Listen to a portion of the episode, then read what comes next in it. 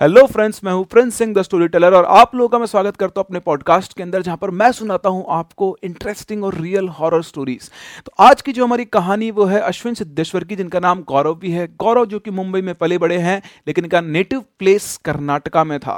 तो इनके साथ एक इंसिडेंट हुआ अपने लाइफ के अंदर, जो कि इनके लिए लाइफ टाइम के लिए अनफॉर्गेटेबल बन गया, और उसी इंसिडेंट की वजह से उनके साथ उनका एक नुकसान भी हुआ, लेकिन उन्हें गिफ्ट मिला। तो आइए सुनते हैं इस कहानी को, देखते हैं क्या हुआ था गौरव के साथ और क्या है इस कहानी के अंदर छुपी हुई बातें?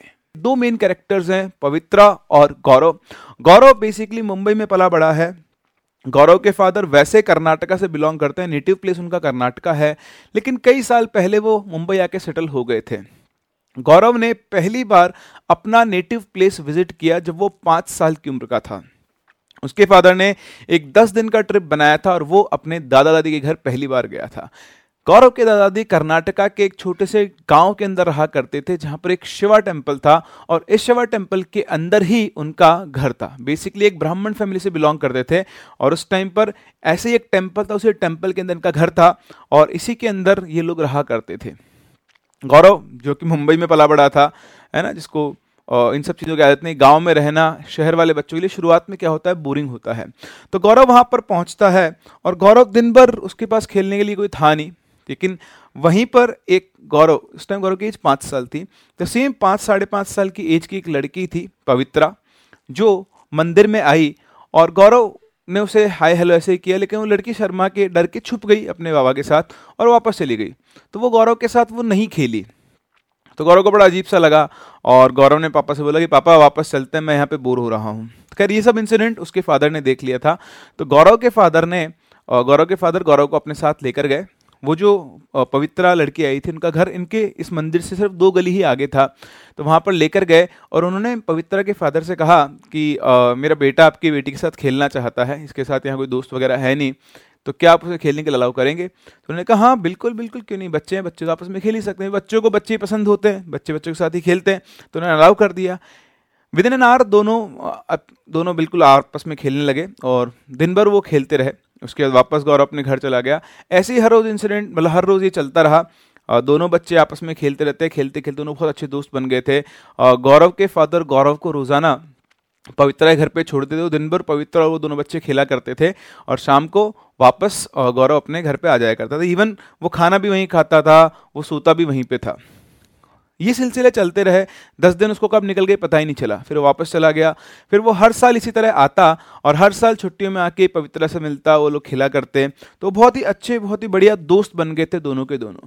इसी के अंदर गौरव ने एक चीज़ ऑब्ज़र्व की कि उसकी जो बाकी और भी दोस्त थे गाँव के अंदर, सिर्फ़ पवित्रा उसकी दोस्त थी बट पवित्रा उसके बेस्ट फ्रेंड बन चुकी थी। बाकी जो उसके फ्रेंड्स थे, वो पवित्रा के साथ नहीं खेलते थे। गौरव को ये बात समझ में नहीं आती थी, लेकिन जब बड़ा होकर गौरव को पता चला तो एक्चुअली वहाँ पर कास्ट सिस्टम था कास्ट डिस्क्रिमिनेशन की वजह से, है ना, वो लोअर कास्ट के लोग थे, इसलिए कई बच्चे उनके साथ खेलना अवॉइड करते थे और इसीलिए पवित्रा भी हर किसी के साथ नहीं खेलती थी। उसको पता था कि बाकी लोग साथ क्यों नहीं खेलते हैं।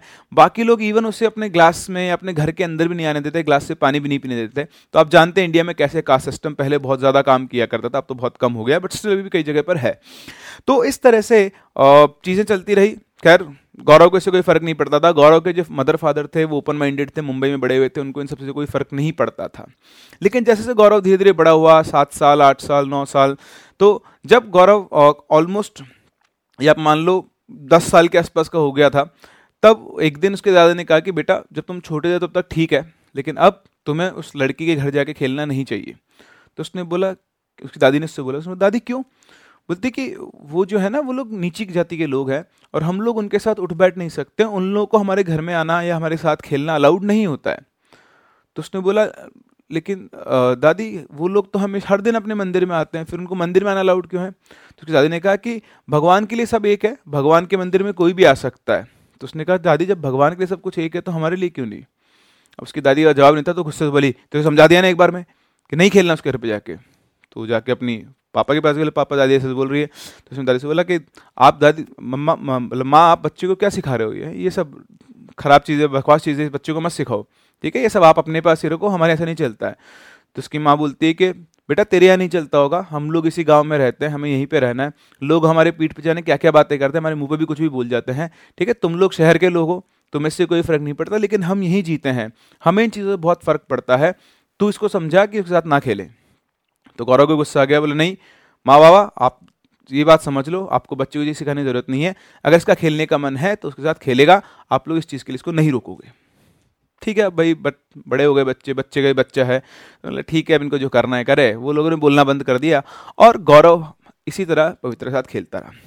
अच्छा जब गौरव नाइन्थ क्लास में था तो लास्ट टाइम फिर वो नाइन्थ क्लास में ही वहाँ पे आया अपने विलेज और उसके बाद उसके टेंथ बोर्ड के प्रिपरेशन थे। तो वो अपने बोर्ड प्रिपरेशन में लग गया। तो ये बात है 1996 की।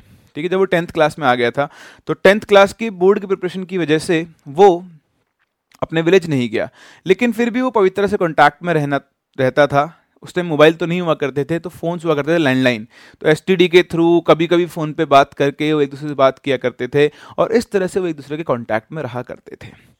टेंथ क्लास, टेंथ के बाद आप जानते हैं आपको स्ट्रीम चूज़ करनी है तो जो गौरव था वो अपनी पढ़ाई में बिज़ी हो गया, उसको अपनी स्ट्रीम चूज़ करनी थी, इलेवंथ क्लास की भी तैयारी करनी थी, फिर ट्वेल्थ में बोर्ड आ जाता है। तो इलेवंथ क्लास में भी वहाँ नहीं जा पाई उसका ट्वेल्थ बोर्ड था, इस वजह से भी वो अपने विलेज नहीं जा पाया। तो लगातार तीन साल तक वो अपने गाँव नहीं जा पाया, लेकिन बीच बीच में वो पवित्रा को फ़ोन किया करता था। तो एक दिन उसकी और पवित्रा की बात हुई तो जब वो, विलेज नहीं गया तो पवित्रा उससे बहुत नाराज़ थी, उसने उसको बहुत समझाने की कोशिश की, लेकिन वो नहीं समझी और उसने गुस्से में फ़ोन पटक दिया और वो चली गई। उसके बाद उसने कभी दोबारा गौरव को फ़ोन नहीं किया और गौरव भी अपनी स्टडीज़ में इन सब चीज़ों इतना बिज़ी हो गया कि उसने भी दोबारा से पवित्रा को फ़ोन किया ही नहीं।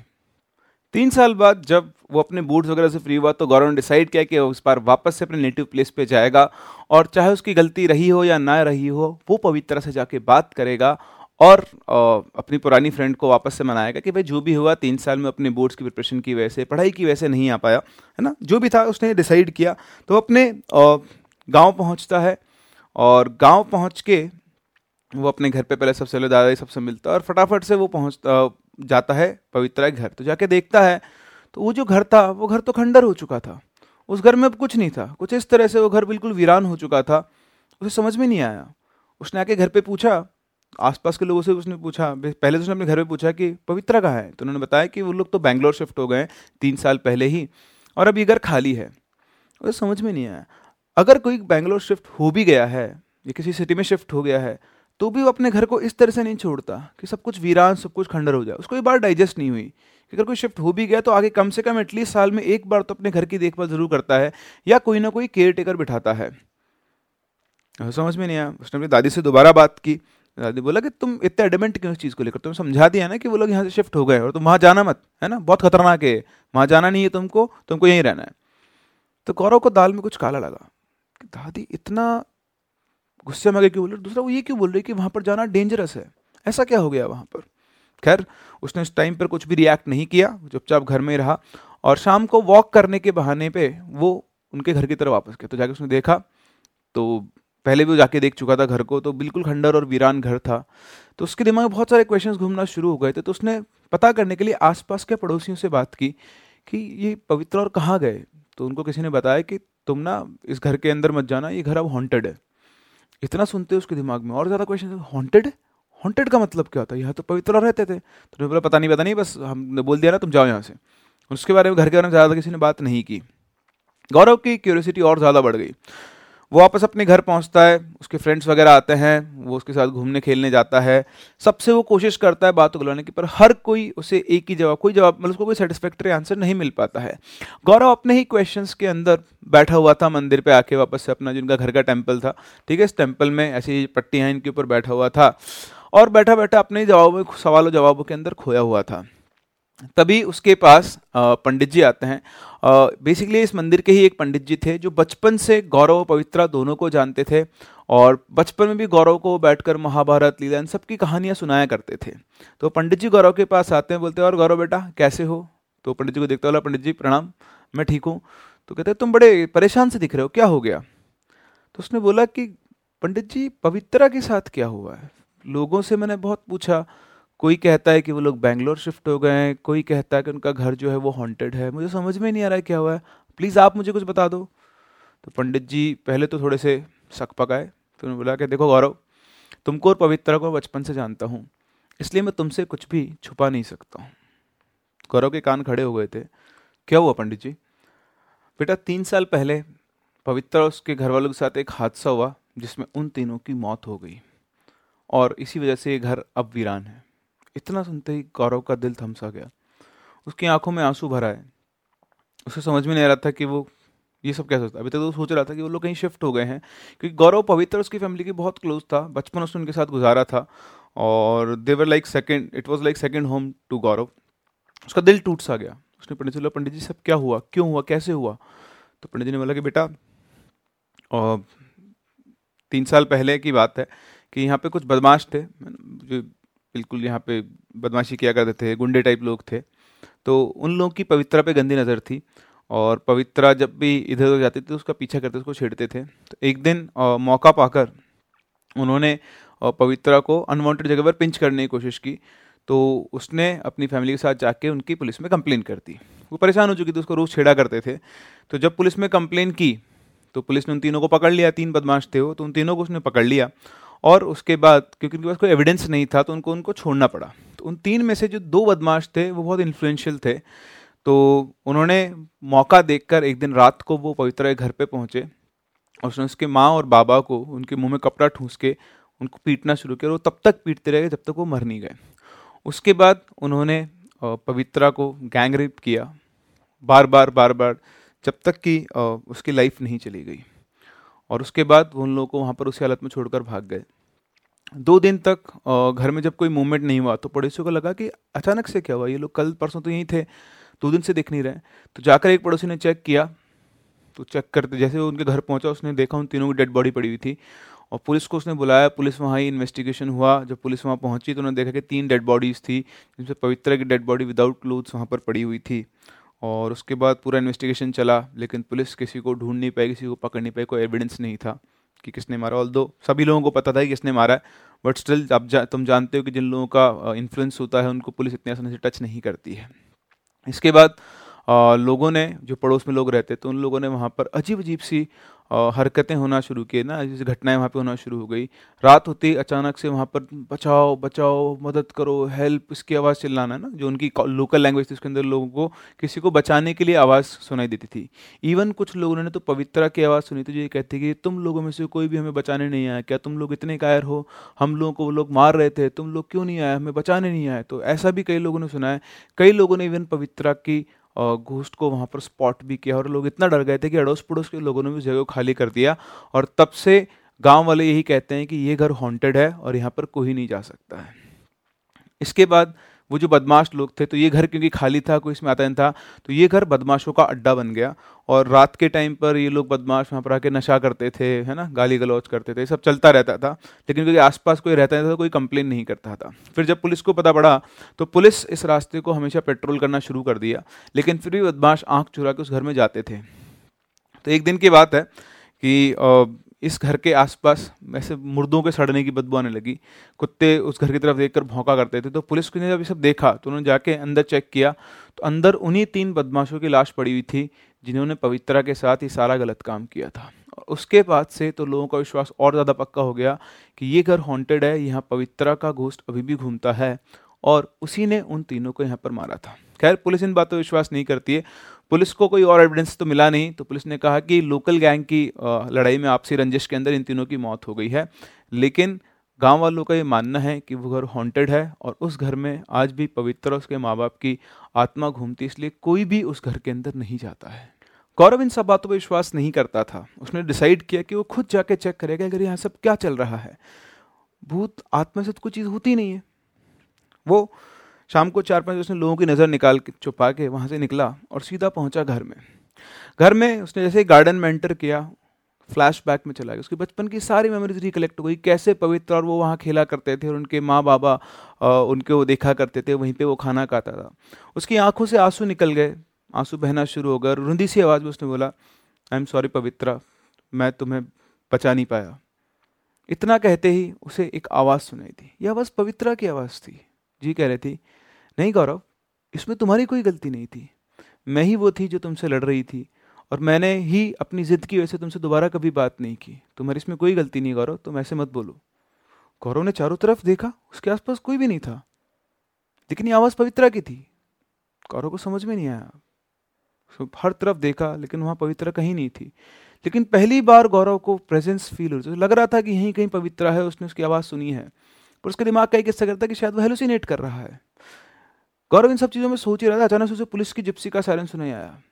सायरन सुनते हुए भाग के घर के अंदर चला गया और जाके एक रूम के कोने के अंदर जाके बैठ गया ताकि पुलिस उसे देख ना ले। जैसे वहाँ बैठा हुआ था और पुलिस की जिप्सी पास बाई हुई, उसको दोबारा से पवित्र की आवाज़ सुनाई दी। गौरव, तुम यहाँ से चले जाओ। इससे पहले कि पुलिस तुम्हें पकड़ ले। मैं नहीं चाहती कि तुम मेरी वजह से किसी मुसीबत में फंसो। तुम यहाँ से चले जाओ। गौरव ने फिर चारों तरफ़ देखा। उसे पवित्र की प्रेजेंस तो फील हो रही थी, उसे उसकी आवाज़ भी सुनाई आ रही थी। और इस वजह से पक्का हो गया था कि उसने हेलुसिनेट नहीं किया है। लेकिन वो पवित्रा को देख नहीं पा रहा था, ना वो पवित्रा को देख पा रहा था, ना उसके माँ बापा को देख पा रहा था। चुपचाप वहाँ से चला गया और अगले दिन वो मंदिर के एंट्रेंस में बैठा बैठा पंडित जी का वेट करने लगा। जैसे ही पंडित जी आए, उसने पंडित जी से दोबारा पूछा, पंडित जी, आखिर उस घर में कोई जाता क्यों नहीं है?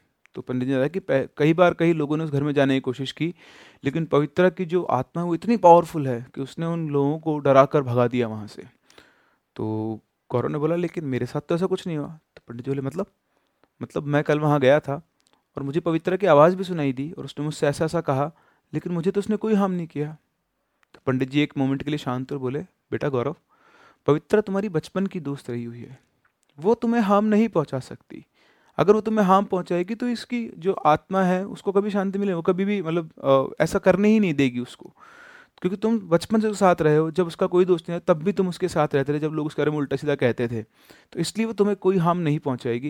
लेकिन मेरी एक बात का ध्यान रखना, ये जो तुम मुझसे कह रहे हो, ये किसी और से मत कहना। गलती से भी इस चीज़ को किसी और को मत कहना। और वहाँ मत जाना बेटा, है ना? अब जो हो गया, वो हो गया उसे हम नहीं बदल सकते हैं। क्योंकि कई बार इन चीज़ों से तुम्हें नुकसान भी हो सकता है। तो गौरव ने कहा, ठीक है पंडित जी, मैं ध्यान रखूँगा। और फिर दोबारा से गौरव शाम को ही वहाँ पे पहुँचता है। इस घर के अंदर, घर के पीछे पोर्च पे जाकर वो सिगरेट पीना शुरू करता था जैसे वो सिगरेट पी रहा था तो वापस से उसको पवित्रा की आवाज़ आती है। गौरव प्लीज़ डोंट स्मोक ये तुम्हारी हेल्थ के लिए अच्छा नहीं है। तो गौरव ने फटाफट सिगरेट को फेंका और फिर चारों तरफ़ देख लगा। पवित्रा? तो बोलती हाँ गौरव। पवित्रा, मैं तुम्हें देख क्यों नहीं पा रहा हूँ? तुम तुम यहीं पर हो, लेकिन मैं तुम्हें देख नहीं पा रहा हूँ। तो वो बोलती है कि हाँ तुम मुझे देख नहीं सकते हो, लेकिन मैं तुम्हें देख सकती हूँ और मुझे तुम्हें देखकर बहुत खुशी हो रही है। तो गौरव फिर सुनने लगे कि, पवित्रा ये सब क्या हो गया? और मतलब तुम, मैंने सुना है कि तुम यहाँ पर किसी को नहीं आने देती हो और जो भी कोई आता है तुमसे डरा देती हो, मारती हो। तो उसने कहा कि, नहीं नहीं नहीं, मैं सबको नहीं, मैंने तुम्हें कहाँ कुछ किया? देखो, तुम तो बिल्कुल मेरे साथ हो, मैंने तुम्हें कुछ नहीं किया। मैं सिर्फ़ उन लोगों को और डराती या धमकाती हूँ जिन लोगों ने, जो लोग हमें, जब मैं छोटी थी, तब से लेकर मुझे हमेशा उल्टा ही कहा है, मेरी पीठ पिछवाड़े में गलत ही कहा है, क्योंकि मैं एक लोअर कास्ट से बिलोंग करती थी। उन लोगों को, वो जिनमें से जो भी कोई इस घर के आसपास भी आएगा, मैं उन्हें नहीं छोड़ूँगी। लेकिन तुम तुम तो मेरे बचपन के दोस्त हो। जब कोई मेरे साथ नहीं खेलता था तो तुम मेरे साथ खेलना है तुमने कभी मेरे घर, मेरे माँ बाप और मुझसे इन, मेरी कास्ट को लेकर कभी भी तुमने डिफ्रेंशिएशन नहीं किया। तुम तो बिल्कुल आ, मेरे घर बचपन के दोस्त की तरह हो मैं तुम्हें हार्म नहीं कर सकती। और अगर कोई तुम्हें हार्म करने की कोशिश करेगा तो मैं उसे नहीं छोड़ूँगी। तो गौरव ने कहा कि पवित्रा मुझे नहीं पता था ये सब हो जाएगा वरना मैं बहुत पहले ही आ चुका होता। बोलती गौरव जो भी हुआ इसमें तुम्हारी कोई गलती नहीं है। तुम इस चीज़ को रोक नहीं सकते थे। जो हुआ वो हुआ। लेकिन आ, मैं उन लोगों को कभी माफ़ नहीं कर सकती जो लोग सब कुछ जानते हुए हम इतना चिल्लाते रहे हमारी मदद करने नहीं आए। और जो भी कोई इस घर में आता है, जिसने मेरे पीछे इस तरह की बातें की, जो हमारी हेल्प करने नहीं आए, मैं उनको नहीं छोड़ूँगी। और इसी वजह से मैंने उन तीनों गुंडों को भी मार दिया था जिन्होंने जिनकी वजह से हमारी ये हालत हुई। तो गौरव बोला हाँ मुझे पंडित जी ने सब कुछ बताया, और पर बात इतनी सी कि मैं तुम्हें क्यों नहीं देख सकता हूँ? मैं भी तुम्हें देखना चाहता हूँ। तो पवित्र ने कहा कि, अभी तुम मुझे नहीं देख सकते, लेकिन जब टाइम आएगा तो तुम भी मुझे देख पाओगे। अभी तुम यहाँ से जाओ, वरना अगर वापस से तुम्हें पुलिस ने देख लिया तो तुम्हें बहुत दिक्कत हो जाएगी। तो गौरव ने पवित्रा से बोला, ठीक है पवित्रा, मैं जा रहा हूँ, लेकिन मैं तुमसे मिलने यहाँ पे रोज़ आता रहूँगा, जब तक, तब तक कि मैं तुम्हें देख नहीं लेता हूँ। अगले ही दिन गौरव मंदिर के वहीं पे बैठा हुआ था। तभी अचानक से उनका एक फ्रेंड था, गौरव का एक फ्रेंड है सुरेश। तो उसके मदर और फादर भागते मंदिर के अंदर आते हैं और पंडित जी से बोलते हैं, पंडित जी पंडित जी, जल्दी घर चलिए। मेरे बेटे सुरेश को कुछ हो गया है। तो पंडित जी बोला, क्या हो गया? पता नहीं, वो अजीब सा बिहेव कर रहा है, वो हम सबको मार है, उन्होंने मुझे भी मारा वो अपनी इवन अपनी छोटी बहन को भी मार रहा है। प्लीज़ पंडित जी, जल्दी चलिए, हमने उसे कमरे के अंदर बंद किया हुआ है। तो पंडित जी भागते हुए निकलते हैं तो गौरव उनसे बोलता पंडित जी, मैं भी ऐसा चलूँ? तो गौरव पंडित जी बोलते, नहीं गौरव, तुम यहीं रहो, मैं जाके आता हूँ। तो जाते हैं, गौरव वहीं मंदिर पर रहता है। थोड़े टाइम के बाद पंडित जी वापस आते हैं। तो जब पंडित जी वापस आते हैं तो गौरव से पूछता पंडित जी, क्या हुआ? तो पंडित जी बोलते हैं कि, मुझे लगता है कि सुरेश को किसी आत्मा ने जकड़ लिया है। He is possessed by some spirit तो गौरव पंडित जी तरफ़ देखता है। पंडित जी की आँखों से कुछ तो समझ जाता है? फिर पंडित जी गौरव से पूछता है अच्छा गौरव, एक बात बताओ। क्या कभी तुम्हारा और सुरेश का कभी भी कोई झगड़ा हुआ है? तो वो बोलता है कि हाँ पंडित जी, हमारा तो एक बहुत बड़ी हमारी लड़ाई हुई थी और वो पवित्रा के सामने ही हुई थी। इतना उससे पंडित बोलते क्या हुआ था? तो बोलता है कुछ नहीं आ, हम लोग सब साथ खेल रहे थे तो सुरेश ने पवित्रा को उल्टा सीधा बोलना शुरू कर दिया उसकी कास्ट को लेकर तो मैंने उसे रोका मैंने कि तो यहाँ से चला जा वरना मैं तुझे मारूँगा। और इतना कहते उसने मुझे एक लात मारी और फिर हम दोनों बिल्कुल आपस में एक दूसरे लड़ पड़े और उसने मेरे मुँह पर बहुत तेज़ एक घूसा भी मारा था जिससे मेरे यहाँ पे कट लग गया और मेरे को ब्लड भी आने लग गया था। और फिर लोगों ने आकर हम दोनों को छुड़ाया और उसके बाद वो अपने घर चला गया और मैं पवित्रा के साथ जब अपने घर मतलब पवित्रा के घर उसको छोड़ने जा रहा था तो पवित्रा ने देखा था कि मेरे यहाँ पे कट लगा हुआ है और उससे खून आ रहा है और उसको देखकर वो रोने भी लग गई थी। उसके बाद पवित्रा के माँ और बाबा मुझे डॉक्टर के यहाँ पे भी लेकर गए और उसके बाद उन्होंने मेरे घर पे मुझे छोड़ा और मेरे बाबा को बताया कि इस तरह से फ़ाइट हो गई। तो उसके बाबा ने बोला कि हाँ मैंने सुना था इनकी फ़ाइट हो गई है बट ठीक है। उन्होंने इस चीज़ के ऊपर ज़्यादा वो नहीं किया, लेकिन पवित्रा इस चीज़ को लेकर बहुत परेशान हुई, वो बहुत रोई भी थी। तो पंडित जी ने बोला कि गौरव, ने कल तुमको गौरव के माँ बाप ने मतलब गौरव ने गौरव के माँ बाप को बताया कि कल जब तुम उसके घर के वहाँ से निकल रहे थे तो कल एक्चुअली क्या हुआ कि रात को वो भी जो सुरेश था, वो लेट हो गया था और शॉर्टकट लेने के चक्कर में उस घर के पास से निकला। और उसके घर के पास से निकला तो उसके माँ बाप ने तुम्हें भी वहाँ से जाते हुए देखा था और जब सुरेश वहाँ से आया, उसके बाद से वो अजीब सा बिहेव कर रहा है तो उन्होंने ये भी कहा है कि तुम्हें कुछ नहीं हुआ, लेकिन सुरेश जैसे वहाँ से निकला, उसको उसके बाद से वो बिहेव करना उसने अजीब शुरू कर दिया मतलब बेसिकली जब उस घर के पास से गुजरा तो पवित्र की आत्मा ने उसको पजेस कर लिया, उसकी बॉडी के अंदर चली गई। लेकिन गौरव को कुछ नहीं हुआ। उनके माँ बाप ने भी वहाँ से गुजरते हुए गौरव को देखा था। तो उसने बोला कि पंडित जी आत्मा पवित्रा की है? तो बोलते हैं हाँ। और वो बहुत पावरफुल है। उसको इतना आसान नहीं है यहाँ से निकालना। मतलब मैं तो कोशिश करके आ चुका हूँ और अब उन्होंने एक तांत्रिक को बुलाया। तो उसने बोला कि पंडित जी, आप मुझे लेके चलो। मैं पवित्रा से बात कर सकता हूँ, मुझे कुछ नहीं करेगी। तो उन्होंने बोला कि नहीं बेटा बहुत खतरनाक है अब। अब तुम नहीं जा सकते वहाँ पे। बोलते, नहीं पंडित जी, आप एक मुझे लेकर तो चलो। तो पंडित जी उसको लेकर जाते हैं। पंडित जी भी ये बात जानते थे कि पवित्रा गौरव को हार्म नहीं करेगी। तो उसके घर पहुँचते हैं। वहाँ पर पहले से एक तांत्रिक आया हुआ था और वो तांत्रिक अपना सारा सामान जमाने में लगा हुआ था और उसने बोला कि इस लड़के के ऊपर किसी लड़की की भारी आत्मा है और वो इतनी खतरनाक, इतनी पावरफुल है कि वो इतनी आसानी से नहीं निकलेगी। लेकिन मैं भी कोई अरा गहरा नहीं हूँ। मैं इस आत्मा को मज़ा चखा के रहूँगा। तो गौरव ने बोला, तांत्रिक जी चिल शांत। ठीक है? एक बार आप मुझे ट्राई करने दो, मुझे बात करने दो। तो तांत्रिक बोला, नहीं नहीं बेटा, वो बहुत खतरनाक है, वो तुम्हें भी मार देगी। तो पंडित जी बोलते हैं, तांत्रिक जी, एक बार आप इसको कोशिश करने दो, इसको कुछ नहीं होगा, ठीक है? यही इस चीज़ का सबसे अच्छा सोल्यूशन है। तो सब लोग मान गए। तो गौरव अंदर पहुँचता है तो जैसे अंदर पहुँचता है तो जो उसका दोस्त था सुरेश, वो सामने बैठा हुआ था और उसकी आँखें बिल्कुल डरावनी हो रखी थी। मतलब सुरेश की आँखों में गौरव देख भी नहीं पा रहा था, उसको खुद को डर लग रहा था। लेकिन सुरेश की छोटी बहन गौरव को भी भैया बोला करती थी और क्योंकि वो उसको लेकर परेशान थी तो वो उसको परेशान देख नहीं सकता था। ठीक है, गौरव दिल का बहुत अच्छा आदमी है। तो उसने बोला कि ठीक है, कुछ भी हो जाए मैं पवित्रा से बात करूँगा। तो जैसे ही कोई और डोर क्लोज करता, उससे पहले गौरव के पास से एक बिल्कुल वेव सी गई वाइब्रेशन सा गया और पीछे का गेट अपने आप बंद हो गया। और गेट बंद होते ही सुरेश ने बोला गौरव, तुम यहाँ से चले जाओ। मैं तुम्हारे अलावा किसी का भी नुकसान कर सकती तुम अच्छे से जानते हो। तुम यहाँ से चले जाओ मैं तुम्हारा कुछ मैं तुम्हें कुछ भी नहीं करना चाहती। तो उसने बोला कि नहीं पवित्रा तुम इसको छोड़ दो ठीक है? मैं तुमसे कह रहा हूँ इसको छोड़ दो इसकी कोई गलती नहीं है। तो, तो नहीं तुम्हें याद नहीं है इसने तुम्हें मारा था और मुझे कितना बुरा भला कहा था आज इसे मुझसे कोई नहीं बचा सकता है। तो करो बोलते कि नहीं पवित्रा मैं तुमसे बोलता हूँ, मैं तुम हाथ जोड़ के बोलता हूँ कि तुम प्लीज़ इसकी बॉडी को छोड़ दो। देखो, इसकी एक छोटी बहन है, जो मुझे भी भैया बोलती है और वो भी मेरे लिए छोटी बहन की तरह ही है। अगर इसे कुछ हो गया तो इसकी फैमिली और उसकी बहन का क्या होगा? इसने जो भी किया, उसकी सजा इससे मिल चुकी है, ठीक है? अब ये, तुम प्लीज़ इसके शरीर को छोड़ दो, तुम इसे कोई नुकसान नहीं पहुंचाओगी। वहीं पे पवित्र अडमिट थी नहीं गौरव, तुम यहाँ से चले जाओ। अब इसे मुझसे कोई भी नहीं बचा सकता है। आज तो मैं इसे बिल्कुल नहीं छोड़ने वाली हूँ। इसने मेरे लीजा ने क्या क्या कहा है और आज इसको इसकी सज़ा मिलेगी। तो गौरव कहता है कि पवित्रा, इसको सारी सज़ा मिल चुकी है। तुम देखो इसके माँ बाप बाहर कितना रो रहे हैं। इसकी एक छोटी बहन है, वो रो रही है। तुमने पहले इसको इतना उल्टियाँ करवा के इतनी उल्टियों में ब्लड भी आ गया है। इसके शरीर की हालत देखो, तुमने इसको सज़ा दे दी है। अब इसको और सज़ा की ज़रूरत नहीं है। तो बोलती, नहीं गौरव, तुम यहाँ चले जाओ। तुम्हें पता है, ना मैं तुमको हार्म कर सकती हूँ, ना किसी और को करने दूँगी। तुम बस यहाँ से चले जाओ। गौरव ने बोला कि, नहीं, मैं यहाँ से नहीं जाऊँगा। सुरेश, मैं तुम्हारे लिए आ रहा हूँ। वो सुरेश की तरफ़ आगे बढ़ता है। और आगे बढ़कर सुरेश का हाथ पकड़ता है। तो जैसे वो हाथ पकड़ता है, उसको दिखता है कि सुरेश के हाथ में कितनी ताकत थी। उसे समझ में आता कि पवित्रा की स्पिरिट जो है, वो इतनी ज़्यादा ताकतवर कैसे हो गई थी। शायद वो ग्रज था, जिसकी वजह से उसके अंदर इतनी पावर थी। फिर भी उसने सुरेश के हाथ को पकड़े रहा और उसने बोला कि पवित्रा, अगर तुम मुझे सच्चा दोस्त मानती हो, बचपन से तुमने मुझे अपना दोस्त माना है तो हमारी दोस्ती की कसम तुम्हें है, तुम सुरेश को छोड़कर, इसको छोड़ दो, इसको माफ़ कर दो।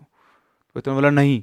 तो बोला, प्लीज़ पवित्रा, मैं तुमसे मतलब भीख, माफ़ी की भीख मांग रहा हूँ सुरेश के लिए। हमारी दोस्ती के लिए तुम इसे छोड़ दो। इसने जो भी किया, उसको इसकी सज़ा मिल चुकी है। इतना कहते अचानक से सुरेश के पास से बिल्कुल एक ठंडी सी हवा निकलती है।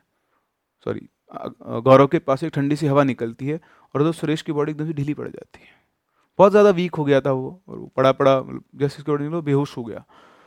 गौरव को समझ में आ गया था कि पवित्रा की स्पिरिट को छोड़ के जा चुकी है। उसने जाके घर का गेट खोला और सबको बताया कि सुरेश अब ठीक है। सभी लोग अंदर आते हैं, देखते हैं कि सुरेश वहाँ पे बेहोश पड़ा था, उन्होंने उसको उठाया।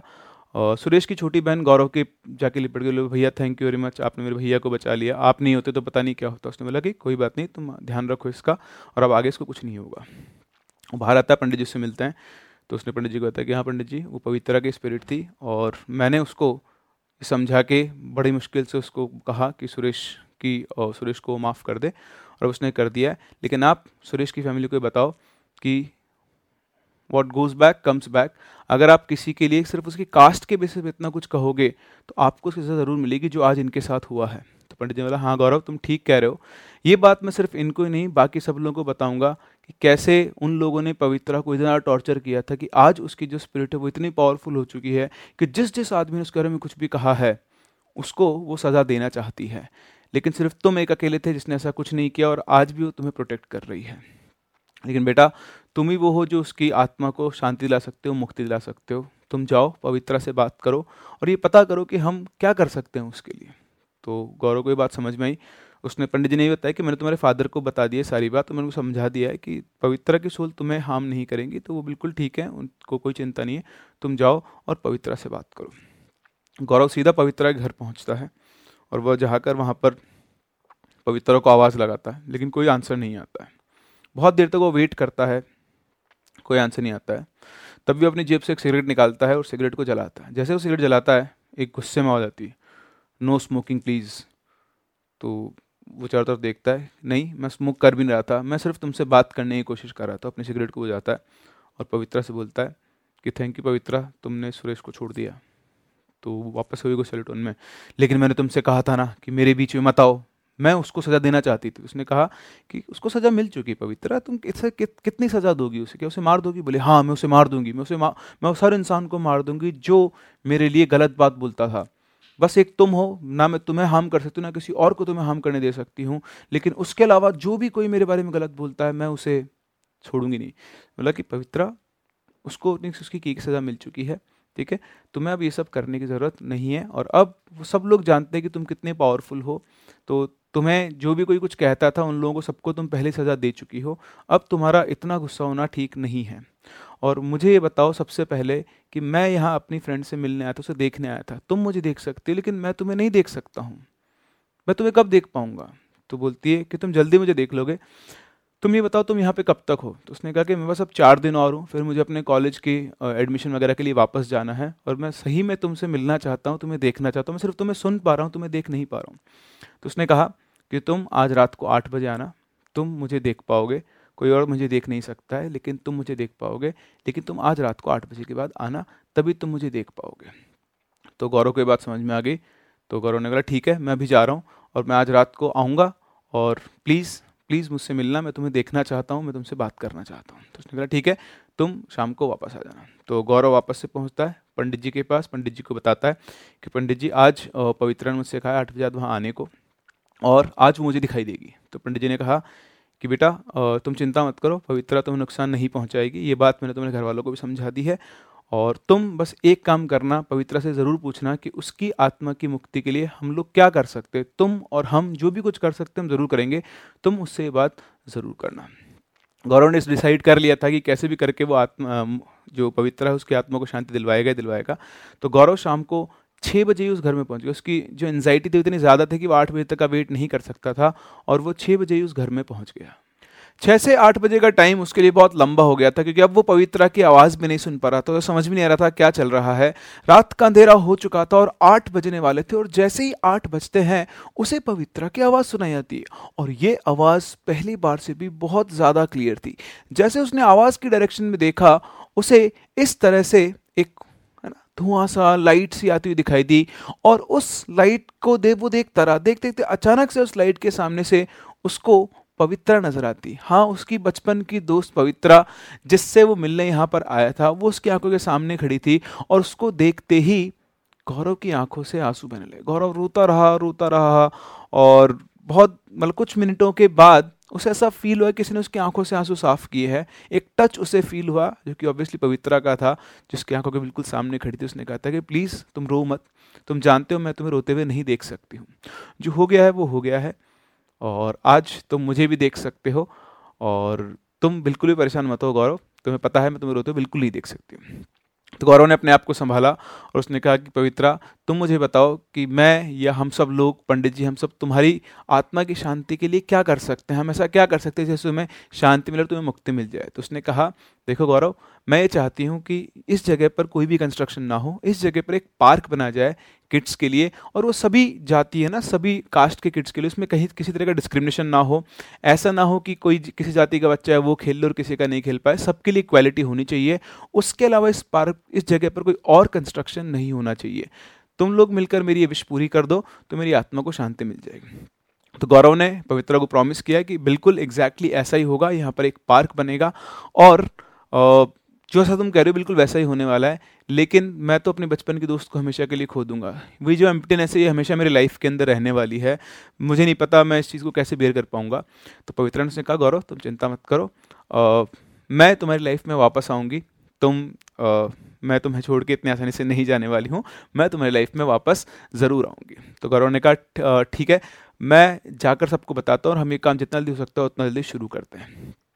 इतना उसने प्रॉमिस किया, फिर उसके उन्होंने बहुत देर बातें की, है ना? इतने सालों के बाद उसने पवित्रा को देखा था, कई सारी बातें जिन्होंने डिस्कस की, और उसके बाद वो वापस गया, और अगले दिन उसने पंडित जी और अपने फादर सभी को ये बात बताई कि पवित्रा ने कहा है कि उन, उसके इस घर की जगह पर यहाँ पर एक पार्क बनना चाहिए, और वो पार्क सभी बच्चों के लिए ओपन होना चाहिए तभी उसकी आत्मा को यहाँ से शांति और मुक्ति दोनों मिलेगी। तो उसके फादर का अच्छा खासा वहाँ पे इन्फ्लुएंस था, उन्होंने फटाफट से इस चीज़ की परमिशन ली, फटाफट से अच्छा चार दिन बाद उनकी पूजा का एक डेट डिसाइड हुई कि चार दिन बाद पूजा होगी तो गौरव ने अपना स्टे भी एक्सटेंड किया और चार दिन बाद वो पूजा करवाई गई ताकि पवित्रा की आत्मा को शांति मिल सके। और विद इन अ ईयर वहाँ पर एक पार्क डेवलप हो गया।